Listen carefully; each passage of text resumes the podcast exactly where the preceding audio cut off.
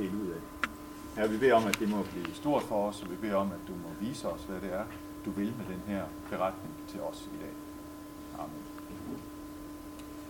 Vi skal rejse os og høre teksten, som man Marie har fortalt her, fra Johannes evangeliet, kapitel 6, vers 1-15. Derefter tog Jesus over til den anden side af Galileas sø, Tiberias sø. En stor folkeskare fulgte ham, fordi de så de tegn, han gjorde ved at helbrede de syge. Men Jesus gik op på bjerget, og der satte han sig sammen med sine disciple. Påsken, jødernes fest, var nær. Da Jesus løftede blikket og så, at en stor skare kom hen imod ham, sagde han til Filip, hvor skal vi købe brød, så disse folk kan få noget at spise? Men det sagde han for at sætte ham på prøve, for selv vidste han, hvad han ville gøre. Filip svarede ham, brød for 200 denarer slår ikke til, så de kan få bare en smule hver. En af hans disciple, Andreas, Simon Peters bror, sagde til ham, der er en lille dreng her, han har fem bygbrød og to fisk, men hvad er det til så mange? Jesus sagde, få folk til at sætte sig. Der var meget græs på stedet. Mændene satte sig, de var omkring 5.000. Så tog Jesus brødene, takkede og delte ud til dem, til dem, der sad der. På samme måde også fiskene, så meget de ville have. Da de var blevet mætte, sagde han til sine disciple, Sammen de stykker sammen, som er til års, så intet går til spilde. Så samlede de dem sammen og fyldte 12 kurve med de stykker af de fem bygbrød, som var til års, efter dem, der havde spist. Da folk havde set det tegn, han havde gjort, sagde de, han er sandelig profeten, som skal komme til verden. Jesus forstod nu, at de ville komme og tvinge ham øh, med sig for at gøre ham til konge, og han trak sig atter tilbage til bjerget, helt alene.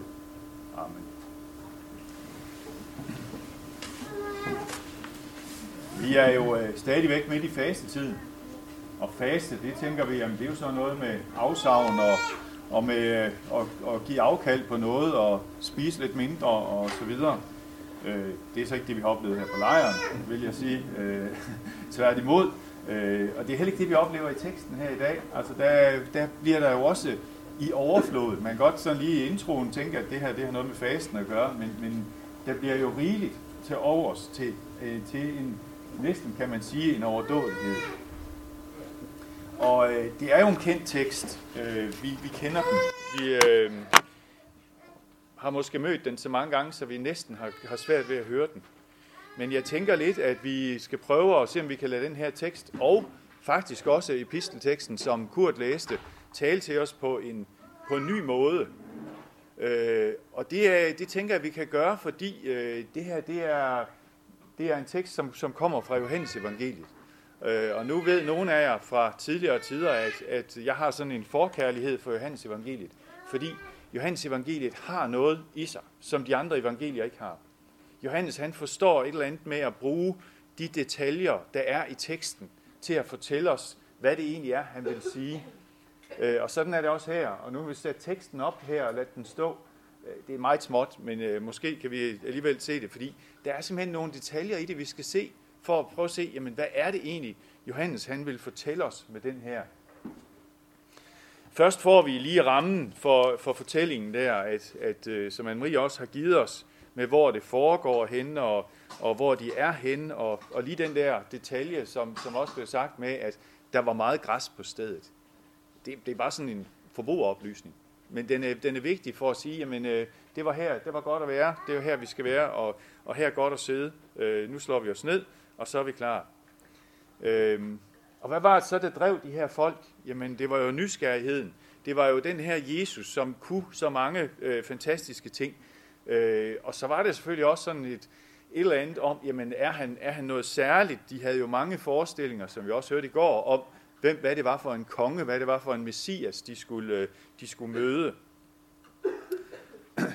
øhm, Johannes han siger til os, der er lige et sted her, som er øh, skal jeg finde det? Wow. Der, påske, jødernes fest var nær, står der lige pludselig ind midt i teksten. Jeg ved ikke, om vi opdagede det, dengang vi læste Påske, jødernes fest var nær. Hvorfor skriver Johannes det midt i beretningen om, om sådan et bespisningsunder? Ja, det gør han jo, fordi at han siger, jamen prøv at høre, det her bespisningsunder, det peger frem. Det peger frem mod det, der skal ske her i påsken. Det peger frem mod, at, at Jesus han skulle indstifte nadveren, bryde brødet og selv blive brudt på korset. Øh, så midt i, midt i den her beretning får vi lige sådan et hint om, at det her det, er altså, det er altså betyder mere end det her. Så, øh, så, så her får vi en lille Johannes fortælling ind i det her.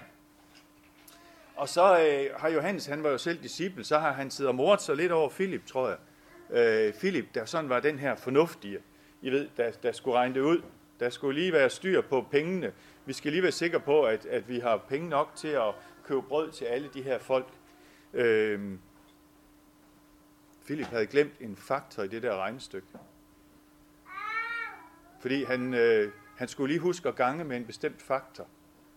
Og den faktor hedder Jesus. Det havde han glemt. Han havde glemt at gange med en faktor Jesus. Øh, og når man ganger med en faktor Jesus i, hvor mange penge man har, eller hvor meget brød man har, hvor mange fisk man har, så sker der noget. I øh, gamle missionshuse, der kan man se sådan nogle skilte, med skrevet med fin skrift, hvor der står, øh, på Guds velsignelse beror alt. Og det tænker jeg lidt, det, det kan man godt sådan øh, tænke, nå, ja ja, selvfølgelig, sådan er det. Men, men det er jo lige netop det, vi oplever her.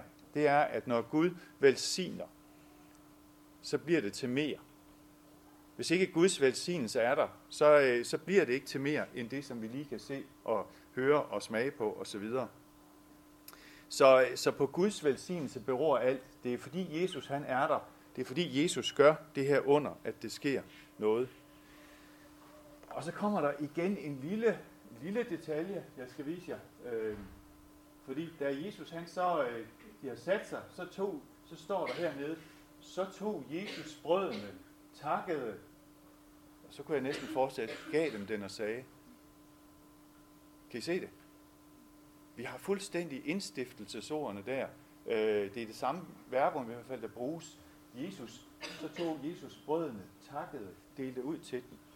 Altså, at vi får simpelthen igen, igen et lille øh, sådan hint om, at det her, det peger altså frem mod påsken. Det peger frem mod, mod nadverens indstiftelse.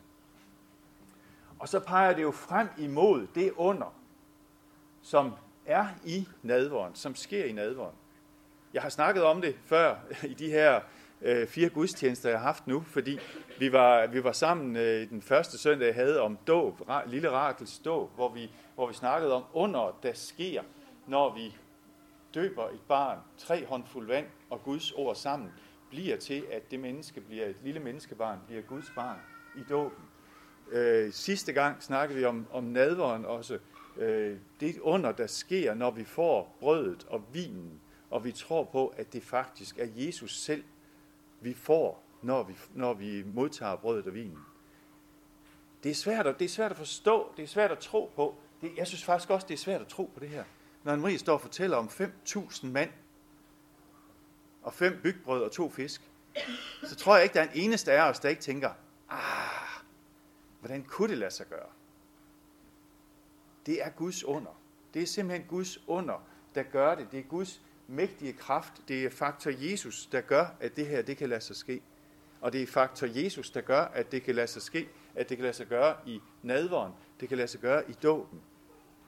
At vi kan møde Jesus på en helt måde, anden måde, end det vores forstand kan forstå, og det vi kan forestille os. Det er undert. Og så er der den detalje med, at det var 12 kurve fulde. Den fik Anne ikke lige med til sidst. Der var 12 kurve fulde til sidst. Og så kan man jo så tænke, Johannes, hvad er det lige, du vil sige os med det? Hvorfor var det 12 kurve fulde? Er det noget med Israels 12 stammer? Ej, jeg tror simpelthen, det er, det er disciplene, der fik en, en lektie den dag. De fik en kurve brød med tilbage, hvor der stod henover, husk lige at gang med en faktor Jesus. Husk lige at regne med en faktor Jesus, når du går ud øh, til mennesker her. Så fik de en kurv fuld med brød, som påmindelse om det her, og som de så kunne dele videre ud af til dem, de mødte. Det var, det var, det var vores tekst. Øhm, og hvad gjorde folk så, dengang at de havde oplevet det her? Ja, hvis jeg lige går lidt længere frem i, i Johannes evangeliet, øh, så, står der, så står der i, lidt længere frem i kapitel 6, at øh, Jesus øh, siger til dem, Sandelig, sandelig siger jeg, I leder ikke efter mig, fordi I fik tegn at se, men fordi I fik brød at spise og blev mætte. Arbejd ikke for den mad, som forgår, men for den mad, som består til evigt liv. Den, som menneskesøn vil give jer. Og så fortsætter han ned i vers 35. Jeg er livets brød. Den, der kommer til mig, skal ikke sulte, og den, der tror på mig, skal aldrig tørste. Jeg tror, at det her vers, det er det, det, er, det er det centrale vers i den her tekst. Det står ikke i teksten, det står bagefter. Men det er det centrale vers. Jeg er livets brød. Den, som tror på mig, skal aldrig sulte, og den, der kommer til mig, skal aldrig tørste. Det er jo det, Jesus han vil sige til os med, de her, med den her tekst her. Sådan er det. Og øh, hvis jeg så skal sådan fuldstændig understrege, hvad det er, Johannes han vil fortælle os med den her tekst, så er jeg nødt til at vende tilbage til, til mit yndlingsvers i Johannes øh, evangeliet. Det står om i kapitel 1, vers øh, 16. Der står der, at hans fylde har vi alle modtaget, og det er noget over noget. I det vers der, at hans fylde har vi alle modtaget, og det er noget over noget. Det er simpelthen, det er simpelthen der, hvor Johannes han ligesom pakker ovenpå. Noget betyder gratis. Hvis noget er gratis, så kan det, ikke, så, så, så kan det jo ikke blive mere billigt, vel? Altså, det kan ikke blive billigere end billigt, øh, billigere end gratis. Men når, når Johannes han siger det, så, så bliver det simpelthen, han siger, jamen, det her det er gratis over gratis. Det er, det er så stort, det er så meget, vi har fået af Gud. Hans fylde har vi alle modtaget, og det er noget over noget. Det Johannes siger til os, det er, vi har fået af Gud, den her generøse Gud, som, som gav øh, de mennesker noget at spise, som øh, sagde til dem, Jesus, hvor Jesus siger til dem, jeg er livets brød. Vi har fået noget over noget. Vi har fået alt det, som Gud han vil give os, hvis vi vil tage imod det. Og så, øh, så er det jo lige, vi står her nu, søndag formiddag, til en prædiken, og tænker, ja, så har vi så hørt, at Gud han er god ved os. Vi har hørt om Guds, den generøse Gud. Og så kan vi så gå hjem og sige, nu har vi fået den fromme del. Øh, det er på plads, det her. Øh, og hvad så? Og det er så der, jeg skal have Bjarne til at skifte. Fordi øh, jeg tror, vi skal læse epistelteksten sammen også, for ligesom at sige, jamen, hvad skal vi bruge det til? Hvad er det, vi vil? Hvad er det, Gud han vil bruge os til i det her? Og i epistelsteksten stod der, husk, at den, der sår sparsomt, skal også høste sparsomt, og den, der sår rigeligt, skal også høste rigeligt. Men enhver skal give, som han har hjerte til, ikke vrangvilligt eller under pres, for Gud elsker en glad giver. Gud magter at give jer alt noget i rigt mål, så I altid, i alle måder, har nok af alt og endda overflod til at gøre godt. Kan I høre? Noget over noget i det her. Som der står skrevet, han strøede ud, han gav til de fattige, hans retfærdighed består til evig tid. Og han, der forsyner sædemanden med udsæder med brød til at spise, skal også forsyne jer rigeligt med udsæde, forøge det med mange folk og lad jeres retfærdighed bære rige frugter så I får rigeligt af al gavmildhed, og det er en gavmildhed, som fører til taksigelse til Gud gennem os. Gud elsker en glad giver. Her, for, her folder Paulus virkelig ud, hvad det er, Gud han, har, han vil med det, som, som, øh, som han har givet os. Han magter at give os alt noget i rigt mål, så vi i alle måder har nok af alt, og endda overflod til at gøre godt. Jeg har et begreb her, som, som jeg holder meget af. Øh, og det hedder kærlighedens gerninger. Kærlighedens gerninger. Øh, når jeg tænker på det begreb, så, så får jeg sådan en, en varm følelse indvendigt. Fordi så tænker jeg på mennesker, som på en eller anden måde, hvor jeg på en eller anden måde har oplevet, at de gjorde noget, som var ekstraordinært, altså som, som var uventet, som, som jeg blev glad for at se, eller glad for at modtage, eller glad for at høre. Øh, det kan være små ting. Det kan godt, det kan bare være, øh, når øh, der bliver efterspurgt frivillige herinde i spisesalen til det ene og det andet, og folk bare melder sig, og det, de kommer sådan, så tænker man, yes, folk de er villige til at give noget af sig selv. De er villige til at, at, at gå med kærlighedens gerning og gøre noget for hinanden, gøre noget for fællesskabet. Hvornår har du oplevet, kærlighedens gerninger. Oplevet, at nogen gjorde noget for dig, som du blev rigtig glad for, som var uventet, som var rigtig godt, som gjorde dig varm indvendig, hvor du tænkte, fantastisk, her er nogen, der gør noget for mig eller for fællesskabet. Virkelig yder noget, som er ud over det sædvanlige. Kærlighedens gerninger. Det kan være personligt, det kan være i, i vores fællesskab. Jeg tror nogle gange, vi er som disciplene, der glemte Jesus i regnstykket. De glemte den der faktor Jesus. Når vi lever vores daglige liv, så kan vi glemme faktor Jesus. Werner fortalte i aftes om en, en situation, hvor man måske i første omgang havde glemt faktor Jesus, men, men så kom i tanke om ham, og bad til ham og sagde, øh, Gud, vil du ikke godt hjælpe os? Og, og, og, og så sker der noget. Eller er vi som øh, folket, der ønskede, at Jesus han skulle mætte os? Giv os sådan, at vi kan klare os, sådan at vi har sikkerhed, sådan at vi, vi har det godt og, og så videre. Øhm.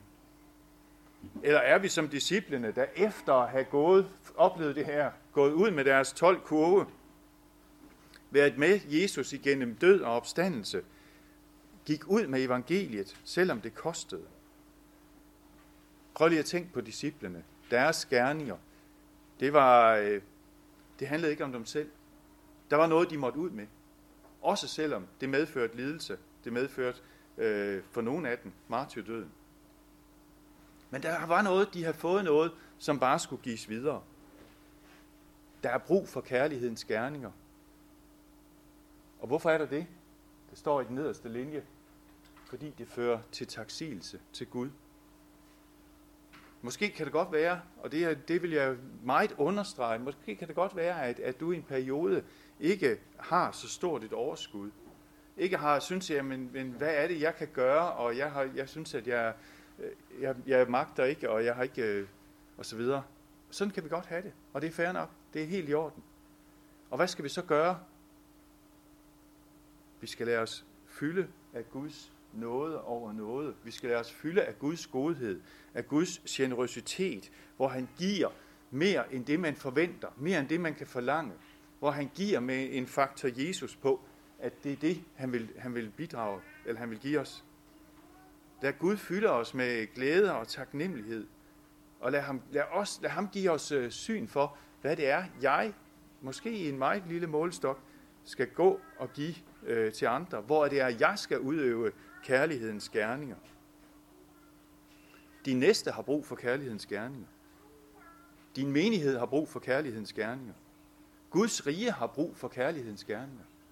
Det er derfor, vi sidder her. Det er for at modtage af Guds fantastiske nåde over nåde, Guds gode gaver, generøse Gud. Men det er også fordi Gud han ønsker at sende os ud med kærlighedens gerninger til vores næste. Gud elsker en glad giver. Ja, hvordan bliver jeg en glad giver? Jeg synes, det der ord nogle gange er blevet brugt lidt sådan, øh, og så bagefter siger vi, at vi mangler 50.000. Øh, husk lige, Gud elsker en glad giver. Ja, man bliver glad af at give. Det, det, er slet ikke, det er slet ikke det. Jeg tænker bare, at der er en anden sandhed, som er vigtigere. Og det er, at du bliver en glad giver, når du opdager, hvor meget du har fået.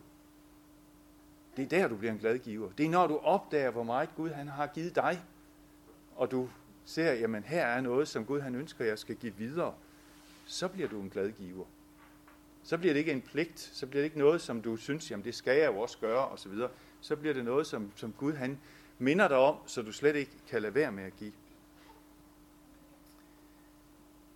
Jeg bliver en glad giver ved at dvæle ved det her bespisningsunder, ved at selv at modtage livets brød, og ved at synke ned i de her ord, noget over noget.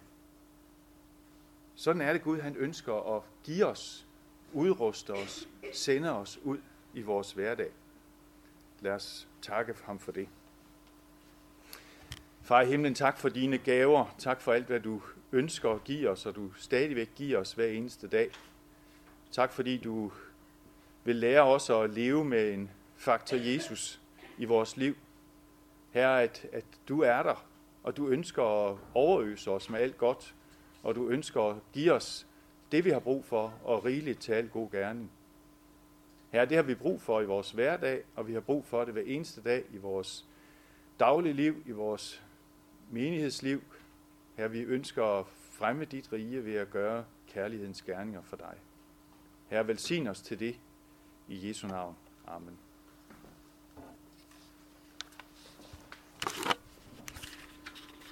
Skal vi lige sige en indsamling?